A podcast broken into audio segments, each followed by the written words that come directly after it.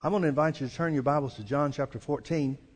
We've been teaching for the last, uh, well, a couple of months, I guess, on um, a series that we've entitled The Name of Jesus. And uh, uh, we've been looking at some scriptures each time in John 14, 15, and 16. And we want to continue to do that this morning. I want to continue with this series, but I'll try to make it a little bit Christmassy for you. Don't worry. Um, John writes this letter to the church at the end of his life, uh, the end of John's life, some 60 years after Jesus has been raised from the dead. And so he's had plenty of time to think things over and, and recall certain things that Jesus said and events and uh, occurrences that, that took place while he was walking with Jesus here on the earth. And he fills in some of the blanks um, or gives us some information that the other gospel writers don't give us. And uh, uh, some of that uh, information that seems to be the most important or, or interesting to me is uh, what he told us about the last night that Jesus was with them. And uh, this is what's known, of, known as the Last Supper. And Jesus, uh, in the 14th, 15th, and 16th chapters of John's Gospel, this letter that he wrote back to the church, and of course, John has read and is familiar with the other Gospels that are out there, so he knows what everybody else has said. And so he comes in kind of after the fact and, and gives us further information. Uh, I believe the, the, um, uh, there is significant that John did it at the end of his life, as I said, some 60 years after Jesus was raised from the dead, because he's the last one that's on the earth that was with Jesus and knew Jesus personally and that walked with him here on the earth. And so the Holy Ghost has given us one last um, parting letter, I guess, to, uh, to let us know some of these things. John chapter 14, 15, and 16, the whole theme of this is Jesus is going to the Father. Jesus starts off in the 14th chapter and says, Don't be, let not your heart be troubled because I'm going to the Father. I'm going to make a place for you and so forth. Everything is about what's going to be because he's going to the Father. Now, let's pick up reading in verse um, 12 of John chapter 14. Jesus said, Verily, verily, I say unto you, he that believeth on me, or believeth on my name, it's one and the same, the works that I do shall he do also, and greater works than these shall he do because I go unto my Father. Now notice he didn't say because you're apostles you'll do greater works. The same works are greater works. He said that it belongs to anybody that believes on his name or believes on him. Verse 13, it tells how those works are going to be done. And whatsoever you shall ask in my name, that will I do, that the Father may be glorified in the Son. Verse 14, if you shall ask anything in my name, I will do it. Now the word ask, I'm, uh, I'm not sure that, that it's really a poor translation. I don't want to go that far as to say that. But most of the time, when people see the word ask in the New Testament, they, they think it's talking about a request. And this word does not mean to request, it does not mean to pray. The word ask that's used here literally means to call for, require, demand. He's talking about what you say, not what you request. He's talking about what you say. So he says, He that believeth on me, the works that I do shall he do also, because I'm going to the Father. That's the theme of everything because I'm going to the Father, because I'm going to the cross in just a matter of a few hours, I'm making a place for you, and therefore, because of that place that I make for you, the works that I do shall you do also, and even greater works than these shall you do, and whatsoever you shall ask or call for, require, demand, literally speak in my name, that will I do. That the Father may be glorified in the Son. And then he, then he shows how uh, expansive this statement is, he said, If you shall speak anything in my name, I will do it. Now, one of the things that we've talked about uh, extensively throughout this series, and I want to mention it again, is it seems that from, uh, uh, and, and we get the wrong idea about the use of the name of Jesus in most cases, at least it seems that way to me. And, uh, and part of the reason that we get that is we have uh, uh, certain Bible stories, like in Acts chapter 3, where Peter and John are going to the gate at the uh, going through the beautiful gate of the temple at the hour of prayer, and they see the crippled man, and they uh, the crippled man expected to to get some money from him, and Peter and John said, uh, "Such as I have, look on us. Such as I have, uh, give I thee. In the name of Jesus, rise and walk." We look at the use of the name of Jesus as being an event. But that's not what Jesus is talking about. He's talking about there's a use or a place in his name because he's going to the Father. Now, if the name of Jesus was just an event, then he would have had to have qualified this. He would have had to have said, Now, there will be times where those that believe on my name will do the same works as me. and sometimes even greater works, but he didn't. He used it as an all inclusive term, and as a matter of fact, verse 14 shows how inclusive it is. He said, If you'll speak anything in my name, I'll do it. Now, that would have to mean if you speak anything in my name, what, on special occasions? If you speak anything in my name when there's a special move of God on? If you speak anything in my name when the Holy Ghost is really moving upon you or, or doing some kind of miracle work in and of himself? No, that's not what he's talking about. He's talking about a place. He's talking about a position. See, the Bible goes on to say in the New Testament, uh, one uh, example that we use, we could use many others and have, but one example is Paul said, Whatsoever you do, do it in the name of Jesus. Well, I don't know about you, but I do a lot of things that don't seem to fit with the name of Jesus.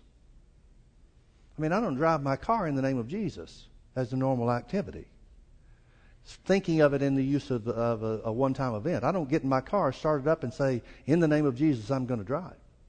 Do you? I don't conduct business affairs in the name of Jesus in that sense. Well, then, if he's talking about doing everything in the name of Jesus, he's got to be talking about a place in the name of Jesus because we've made him the Lord of our lives and not just single or special events where we call out his name. Right? We've even gone further into the New Testament, into the book of Acts, and we've seen a lot of miracles that were done, and the name of Jesus was never mentioned. Well, how's that possible? I thought Jesus said that the miracle works would be done in his name. Well, if the use of his name means a special event, then they did things apart from the way Jesus is instructing for them to be done. But if it means because you're in me, if Jesus is saying because of the place that I'm going to create for you in my Father, you being in me, or what the Bible talks about being in Christ, meaning born again because we confess Him as our Lord and Savior, then that position gives us a right to all the miracle working power of God, not because of some magic phrase that we say in the name of Jesus, but because we're in Him, and that's where we live and move and have our being. Amen? Chapter 15, verse 7. John goes on to tell us more about this. Jesus is speaking. He said, If you abide in me and my words abide in you. Notice he's talking about two things. He's talking about uh, relationship and he's talking about fellowship. Relationship by abiding in him, fellowship is through the word. We could say it this way He's talking about relationship and walking by faith. See, you can't be in fellowship with God unless you're walking by faith. Because the only way you can fellowship with God is through His Word. You can't fellowship with God apart from His Word. That's why so many Christians are in the world today and they feel like God is a million miles away because they're not fellowshipping with Him through His Word. They don't accept the Word of God as truth. They're living their lives the way everybody else does, or the way they think, or whatever, whatever standard they choose and operate by. And it doesn't bring them a sense of God's presence upon them, even though He lives on the inside of them because he's con- they've confessed Him as their, as, his, as their Lord and Savior. Fellowship with God comes through His Word. You remember what Peter said when Jesus told him he was going to the cross? He said, Not so, Lord. Well, this gives you an example of what fellowship is like. Jesus turned around and said, Get thee behind me, Satan. In other words, you reject the Word, you're not in fellowship with God.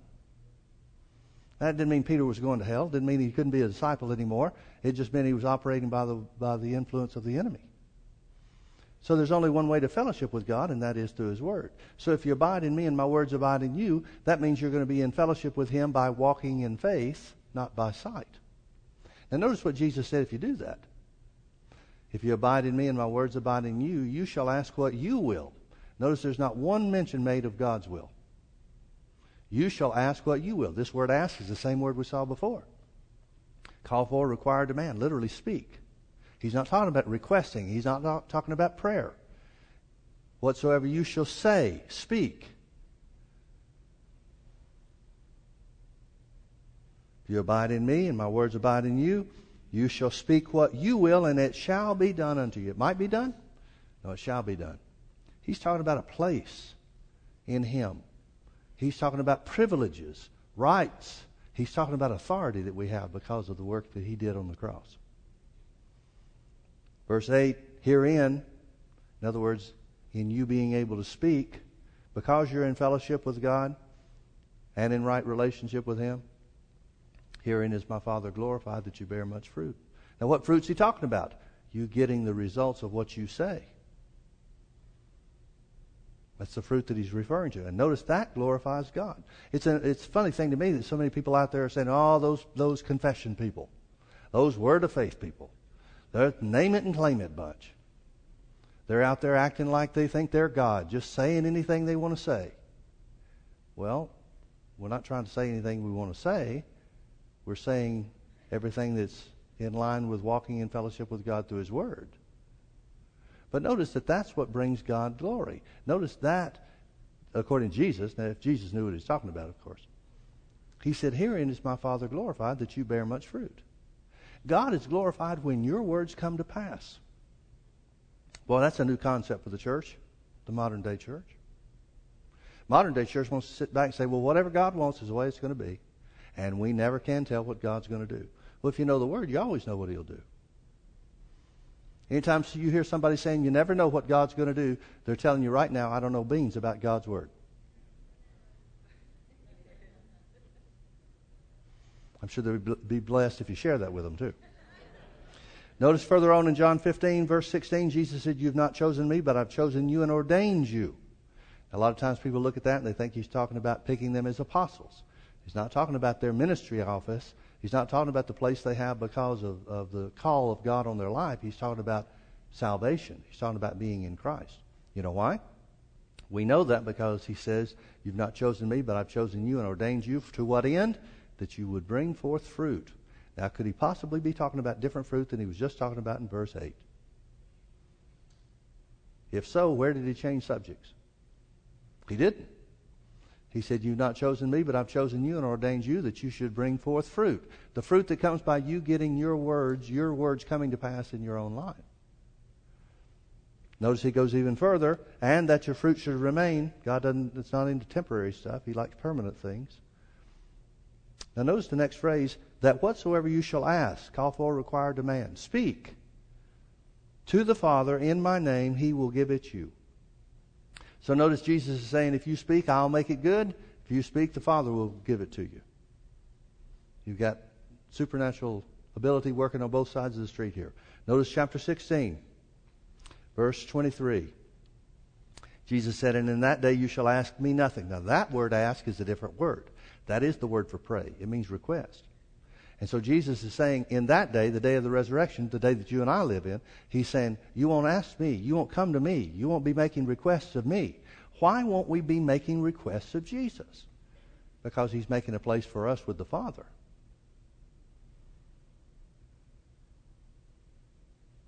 Because now we're going to have the same place with the Father that he had when he was here on the earth. Now, and that's the prayer that he prays in John chapter 17, that we would be one with the Father as he is one with the Father. So he's saying, following the resurrection, you're not going to have to come through me. Now, we do come through him by making him the Lord of our lives, but he's saying, I'm not going to pray for you. He goes on further. Uh, let me bring this one up before we finish verse 23. Notice in verse 26, he said, In that day you shall ask in my name. This is the word speak, call for, require, demand. In that day you shall ask in my name. I say not unto you that I will pray. This is the same word for request that, that ask is translated in verse 23 the first time. He said, I'm not going to make requests to the Father for you because the Father himself loves you because you've loved me. And I believe that I've come out from God. In other words, God, you can speak to God directly and not come through me. That's what he's saying. So he says, and in that day, verse 23, and in that day you shall request nothing of me, but whatever you call for, require, demand. Whatever you speak, to the Father in my name, he will give it to you. Hitherto, up till now, have you asked, spoken nothing in my name, ask, speak, and you shall receive that your joy may be full. Now, we've said this several times, but I, let me take a moment and say it again. Is there any situation in your life that your joy is not full that could not be fixed by the power of God? Is it possible to have a situation in your life where your joy is not full that couldn't be fixed by the power of God? And notice the Bible is saying that we have a place of authority to access God's ability, His power, through our words. Why? Because Jesus went to the Father. Because Jesus went to the Father. Now we've looked at, and we won't go through it, uh, but just for a moment to uh, to bring back to your recollection, we looked in the beginning in the book of Genesis where it says that God created the earth and put man in charge of it. He gave him authority on the earth. Adam lost some of that, some of his place with God by disobeying God, Adam and Eve in the Garden of Eden, but they didn't lose their authority. They opened the door to sin and death, the law of sin and death in the earth. But man still maintained his authority. We know that because even in the Old Testament, after the law of Moses was given and so forth, God said, uh, Behold, for example, behold, I set before you this day life and death, blessing and cursing, therefore choose life. If man didn't have authority, where's, why, is he, why is God telling him to choose? If the devil has authority, if a devil who is the God of this world now, under this world system, if the devil is the one that has all the authority, then why didn't God say, you better hope that the devil hadn't planned something bad for you? Because the authority is not in God's hands. God delivered the authority unto man. So if the authority left man's hands in totality, then man would have no opportunity to choose. And if man had no choice, there'd be no way for him to be saved. Jesus said about salvation, He said, Whosoever will, let him come. In other words, it's your choice. It's my choice. It's not God's choice. God's not in heaven picking winners and losers. It's certainly not up to the devil, because if it was up to the devil, he's going to pick everybody to be a loser. And he's trying to enforce that in the world. The problem that he has is that you're the one that has the choice. So what does he do? He keeps mankind in the dark about his authority. He keeps mankind in the dark about his choice. He tries to hide from him the reality that it's your choice, not God's and not the devil's. Now, in Genesis chapter 22, I'm going to remind you of something in, that happened when it came to Abraham's choice, and that was uh, God instructed Abraham to offer Isaac up as a sacrifice. Now, as offering up that sacrifice, God stopped him and and said, "Because you've done this thing, now I know that you won't withhold your only son." He's entering into a covenant relationship, a new level of a covenant relationship with God that Abraham initiated. In other words, Abraham took the first step and not God. Abraham offered God his only son. So now God's obligated by terms of the covenant to offer his only son, which was his plan from the beginning, but it still took uh, Abraham's cooperation. Now, Abraham didn't know what, was, what he was doing. It just became a matter of obedience to God where Abraham was concerned. And the Bible says that Abraham believed in God to such a degree that if it was necessary for God to raise his son from the dead, if he offered him up as a sacrifice, killed his son on the altar, God was able to raise him up from the dead. And the Bible says, even by faith, he received him as such, as risen from the dead, in a figure. In other words, it was so real to him on the inside that it was a done deal as far as he was concerned. That's the kind of faith that he had. That's the kind of full, full persuasion that he had developed in God from simply hearing his word. Now, there's, a, there's an interesting thing because God says in Genesis chapter 22 and verse 17, um, well, I'll back up to verse 16. At, uh, at the time that God is speaking to Abraham after he offered Isaac, God said, By myself I have sworn saith the Lord, for because thou hast done this thing, and hast not withheld thy son, thine only son, verse 17, that in blessing I will bless thee, and in multiplying I will multiply thy seed as the stars of the heaven, and as the sand which is upon the seashore, and thy seed shall possess the gate of his enemies. Now there are three things that are part of this promise that God makes to Abraham. The first two, he's already promised him. He's talked to him about several times before. The third one is a new element of the promise. It's added because of Abraham's obedience where offering Isaac was concerned. The first part of the promise uh, was that in blessing I will bless thee. That's the promise that includes all the material blessings. It includes all the promised land stuff. It includes everything about God taking care of us here on the earth. It includes long life. It includes health for our bodies. It includes every part of the physical existence that we have here on the earth. That in blessing I will bless thee. These things are identified and broken down and specified in uh, Moses' uh, Moses' instruction to the children of Israel in Deuteronomy and so forth. But that's what he's talking about. That's the blessing of Abraham that's, con- that's considered. The blessing of the Jews is talking about all the material blessings, including physical health and so forth, here on the earth. The second part of the blessing is that I will multiply your seed as the sand on the seashore and so forth. He's talking about the progeny. He's talking about the, the multiplication of the children, literal descendants of Abraham that will take place on the earth. The third part of the promise is something, as I said, is something new. God's never done that before. This is part that he adds in. And he said, And thy seed shall possess the gate of his enemies. Now, this seed that's being spoken of, Romans, the book of Romans, Paul's letter to the Romans, as well as his letter to the Galatians, identifies that the seed of Abraham was not the natural descendants.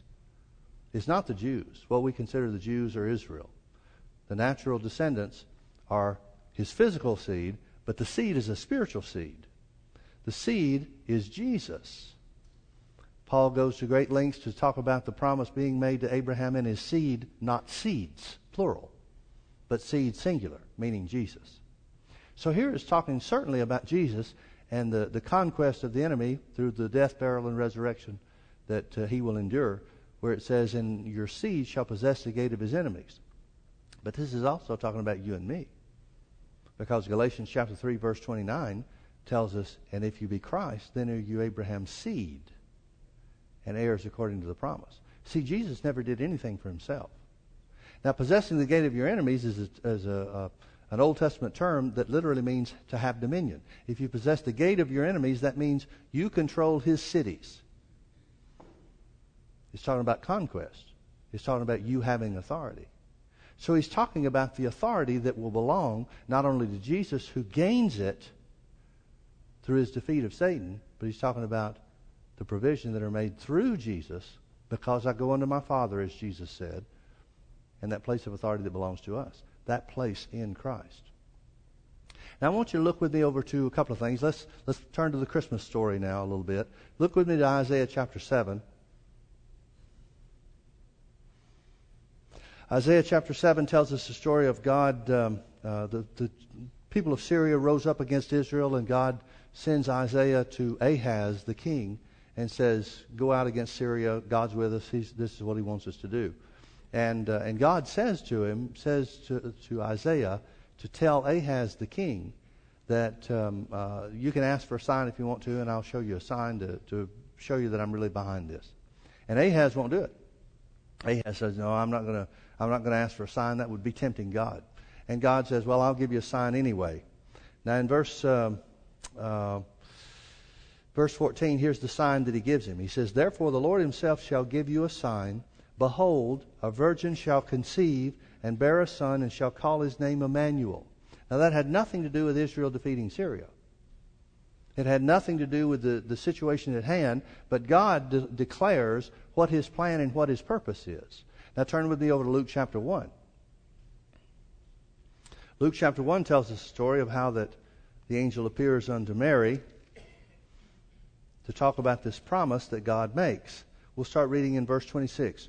And in the sixth month, the angel Gabriel was sent from God unto a city of Galilee named Nazareth, to a virgin espoused to a man whose name was Joseph, of the house of David, and the virgin's name was Mary.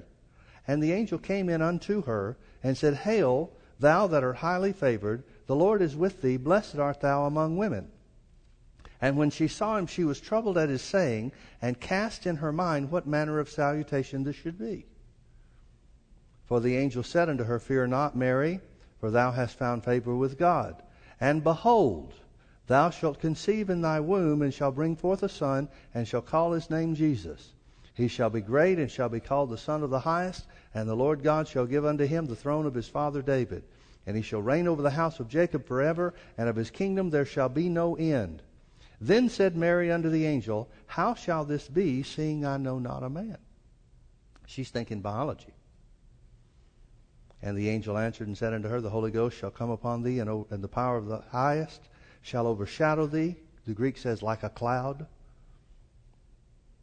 Therefore also that holy thing which shall be born of thee shall be called the Son of God. Now I want you to notice a couple of things. Before we go any further, I want you to notice a couple of things. Notice the angel does not say Isaiah prophesied this. The angel just shows up and says, Behold, thou shalt conceive in thy womb and bear a son, and his name shall be Jesus. He'll, be born of God, his name shall be Jesus. Now, she questions it, not out of doubt, just simple question how can this possibly be? See, she's thinking naturally. She says, How can this be? I've never been with a man. I don't have a man. I'm, I'm engaged to a man, but I'm not married. How is this possible? And the angel explains that the Holy Ghost shall come over, shall overshadow thee like a cloud, and it, uh, this shall be born of thee. Now, notice what she, uh, the angel goes on to say in verse 36. He gives her a little bit of encouragement. He said, And behold, thy cousin Elizabeth, she has also conceived a son in her old age. And this is the sixth month with her who is called barren. For with God nothing shall be impossible. I want you to notice how even God realizes that testimonies will encourage people's faith. Now, with, for with God, verse 37, for with God nothing shall be impossible. The literal Greek said, God is able to make good his every declaration. I like that. God is able to make good his every declaration.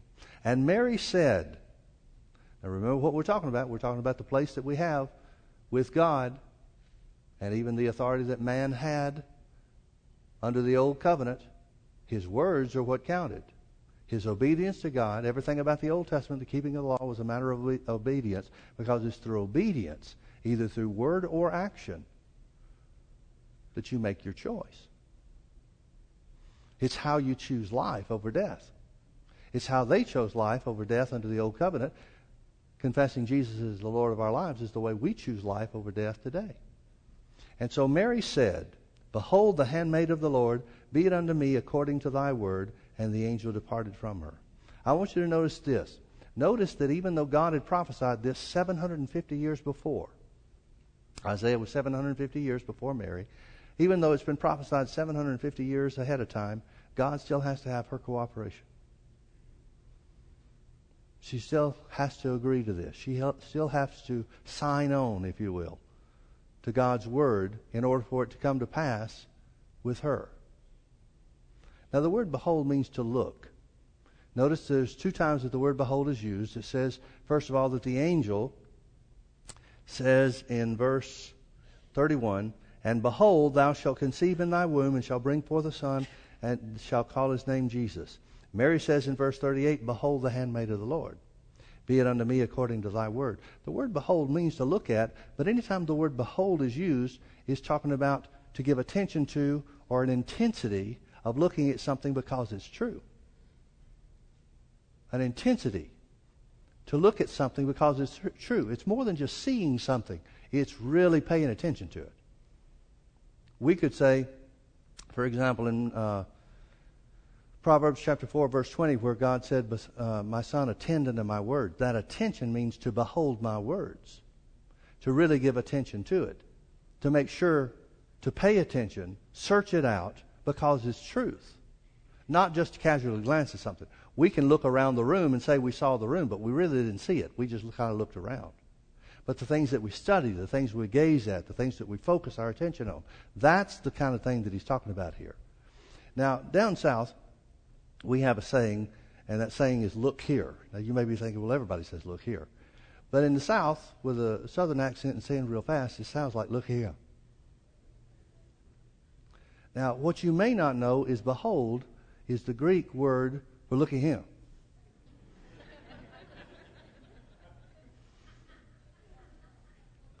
and the angel says, look at him. You shall conceive, and a son shall be born of you, and that son shall be the Son of God. And Mary, after hearing the explanation, that's all she asked for, how? How? How can this be? She didn't say, Whoa, wait a minute now. You don't understand. I'm not married yet. Come back and see me in about six months. She just asked how. How can this be? After she hears the explanation, she says, Look at him. I'm your girl. She didn't have to be. God could have made his word come to pass without Mary. The question is, is she going to be a part of God's plan? God wants her to be, but it's still up to her. And so she says, I'm your girl. Be it unto me even as you will, or according to your word. Now the word behold is, in the, is used in the scripture over 1,300 times. 1,326 scriptures in the Bible contain the word behold. Now let's take some time this morning and look at each one of these, okay?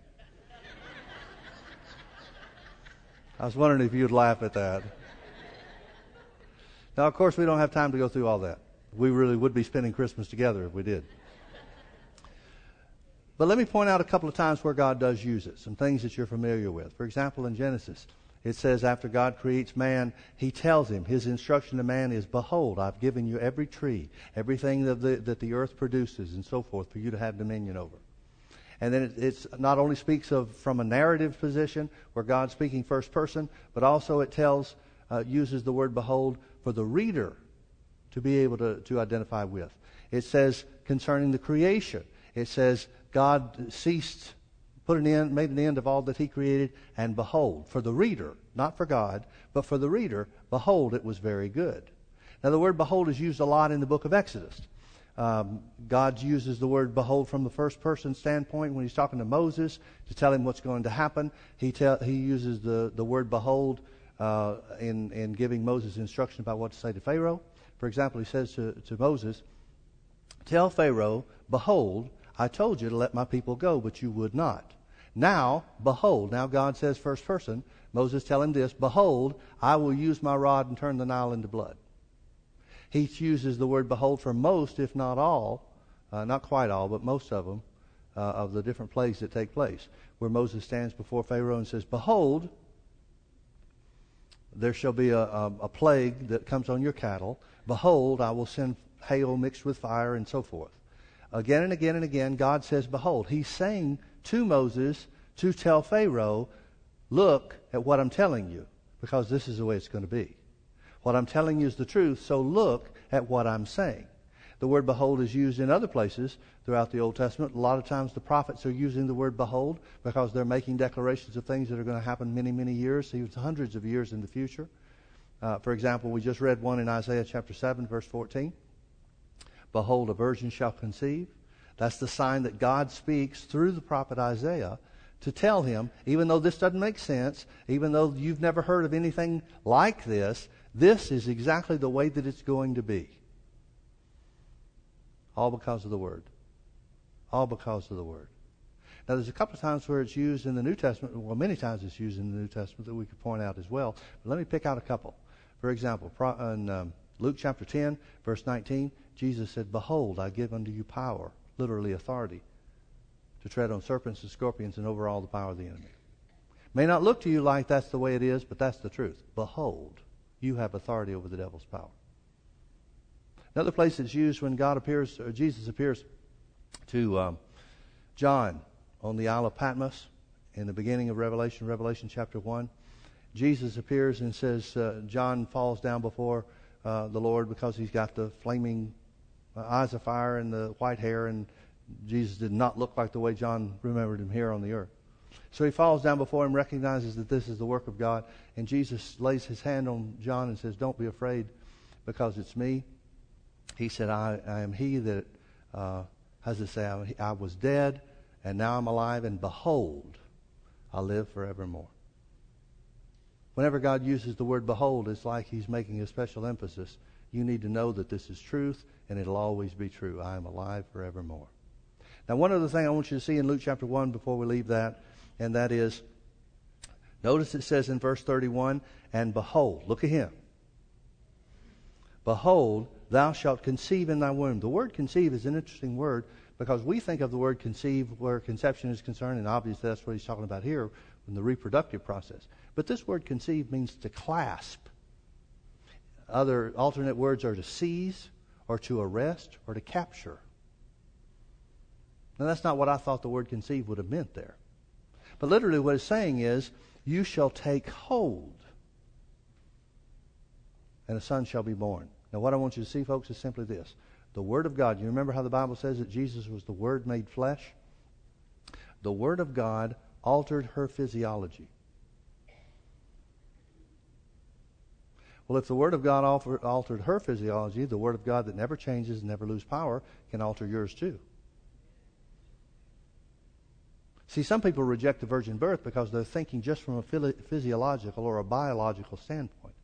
You've got ministers and doctors of divinity and people with degrees and all kinds of stuff. They'll say the virgin birth didn't happen. Well, yeah, it did happen. Of course it happened. Why do they say that it didn't happen? We've got the Bible that says it did. What evidence do they have that it doesn't or didn't? Well, the only thing they go by is their thinking or their understanding about physiology. But, folks, you need to understand the Word of God will change your body. That means whatever physiological changes need to occur in your body, all you got to do is find the word for it and conceive within your spirit the same way that she did. It's an amazing thing to me how that in this uh, example specifically, how that the Bible identifies clearly how that the the uh, I don't know how to say this, how that the the difference the, ch- the change, the transfer between the spirit realm and the physical realm was made.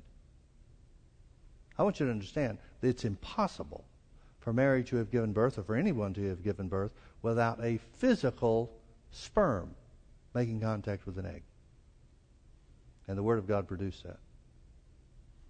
The Word of God, which is spirit and life, created a physical thing, a specific physical thing that enabled Mary to get pregnant and have a child. The Word of God is creative. If it's creative for her, it can be creative for you and me. Amen? Now, I want you to see something else about this. Let's back up a little bit in Luke chapter 1.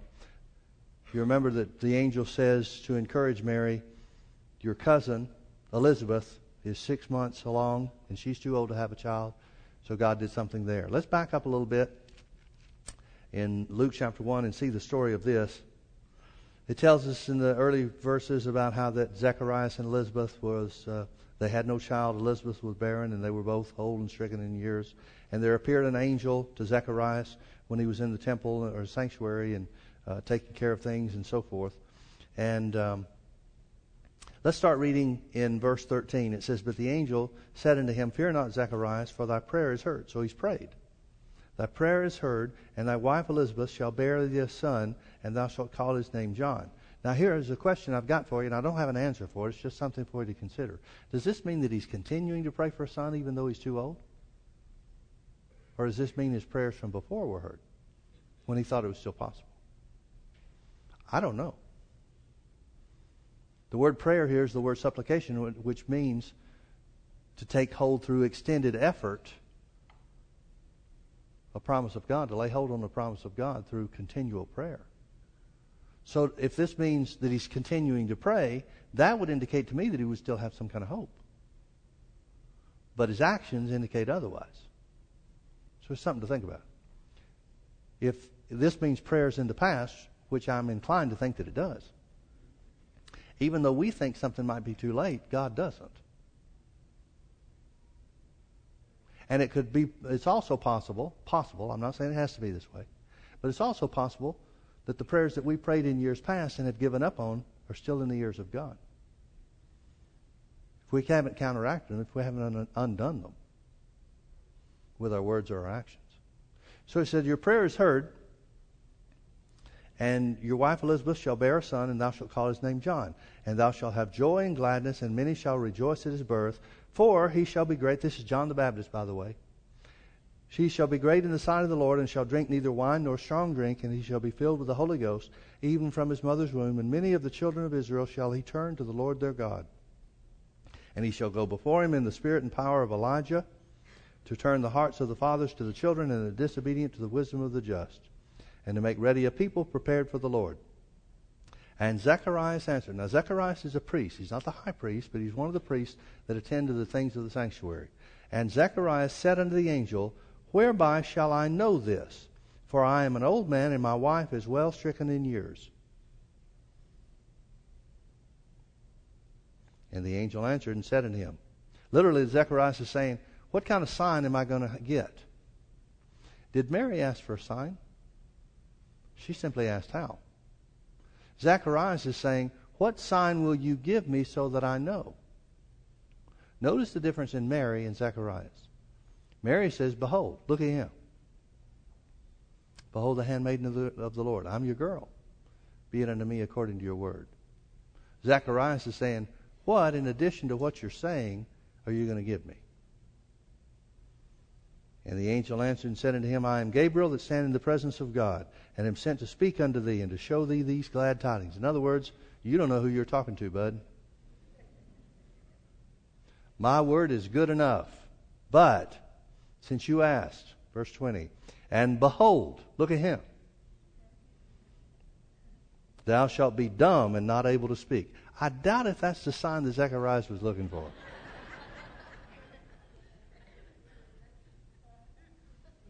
Thou shalt be dumb and not able to speak until the day that these things shall be performed, because thou believest not my words, which shall be fulfilled in their season.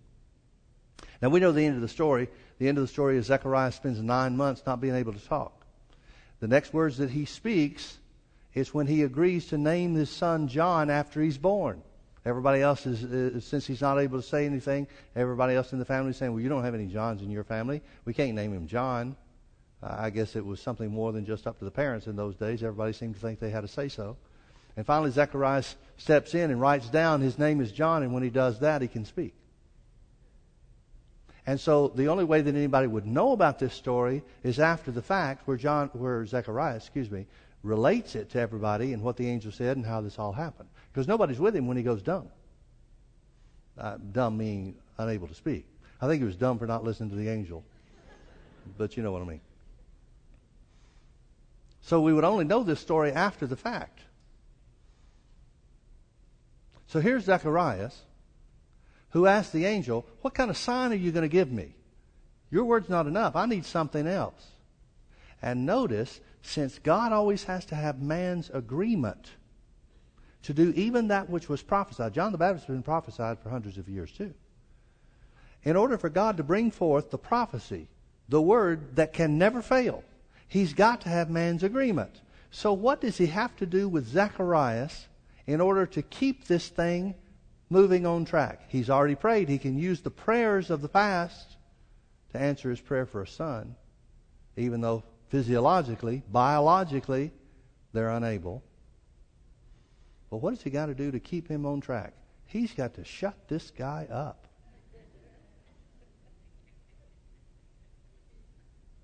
If he doesn't shut, it up, shut him up, it's going to mess things all up. If he doesn't shut Zacharias' mouth, he can undo what God has prophesied for hundreds of years. You think man doesn't have authority on the earth? Absolutely he does. Why didn't the angel, if, if God works sovereignly like so much of the church world seems to think, then why didn't God say, I don't care what you think about it, it's going to happen this way, whether you want it or not?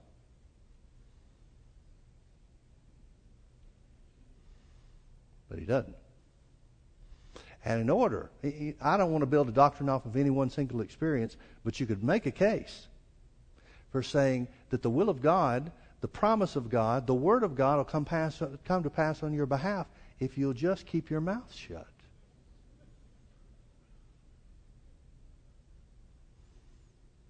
I know a lot of people that would be a whole lot better off to stay quiet until their deal is done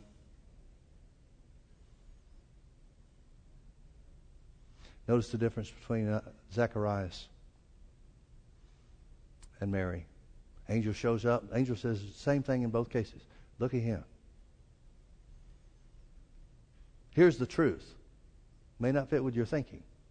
May not fit with the way you thought things were going to be. May not even fit with what you think is possible. But look at him. Zacharias says, okay, that sounds great. What kind of sign can I get? Mary just simply says, Now, wait a minute, how? When she hears how, then she says to the angel, Look at him. I'm your girl. Be it unto me according to your word. Be it unto me according to your word. There's a verse of Scripture. Let me pull it up so I don't misquote it. There's a verse of Scripture in the Old Testament, Second Chronicles, chapter 16. I believe it's, uh, sorry, hit the wrong button. Second Chronicles chapter 16, verse 9, I believe. Yeah. It says, For the eyes of the Lord run to and fro throughout the whole earth, to show himself strong in behalf of them whose heart is perfect toward him. Can I paraphrase that based on Mary's experience and what the Bible tells us? The eyes of the Lord search through the earth, looking for who will say, Look at him. Searching for the one that'll say, I'm your guy. That's me. Now, if we take Mary's experience and put it into our own uh, situation that we can relate to, Mary says, okay, clearly she can't understand how everything's going to work. I mean, just having the explanation of the Holy Spirit shall overshadow thee like a cloud, does that really explain anything to anybody? I mean, if I was Mary, I don't want to be crude here, but I'd want details. Okay, when? Tonight? Do I have to do anything to get ready? What are we looking for here? I'd want to know some details. I'm sure she wanted to know some details too. Everybody would. But she simply accepted, accepted what the angel said, the explanation that the angel said, and declared herself a candidate for whatever God had for her because she trusted in him. If we choose to use that same principle, which worked for her, I don't know why we wouldn't choose the same principle. If we choose to do the same thing, you can take any and every promise of God and apply it to yourself. You can say, That's me. One thing that's interesting is that um, in Genesis chapter 3, after Adam and, El, Adam and Eve fell in the Garden of Eden, one of the curses, or one of the parts of the, the discourse that God has with both Adam, Eve, and the serpent, is he says to Eve and the serpent, he says to them, The seed of the woman shall bruise your head. You'll bruise his heel, but he'll bruise your head. Now, the word bruise there, there, if I remember correctly, there are two different words that are used there. One means he'll destroy you, he'll stomp on your head. The other means you'll give him a bruise. You may bruise his heel, but he'll do much more damage to your head. In other words, the seed shall possess the gate of his enemies.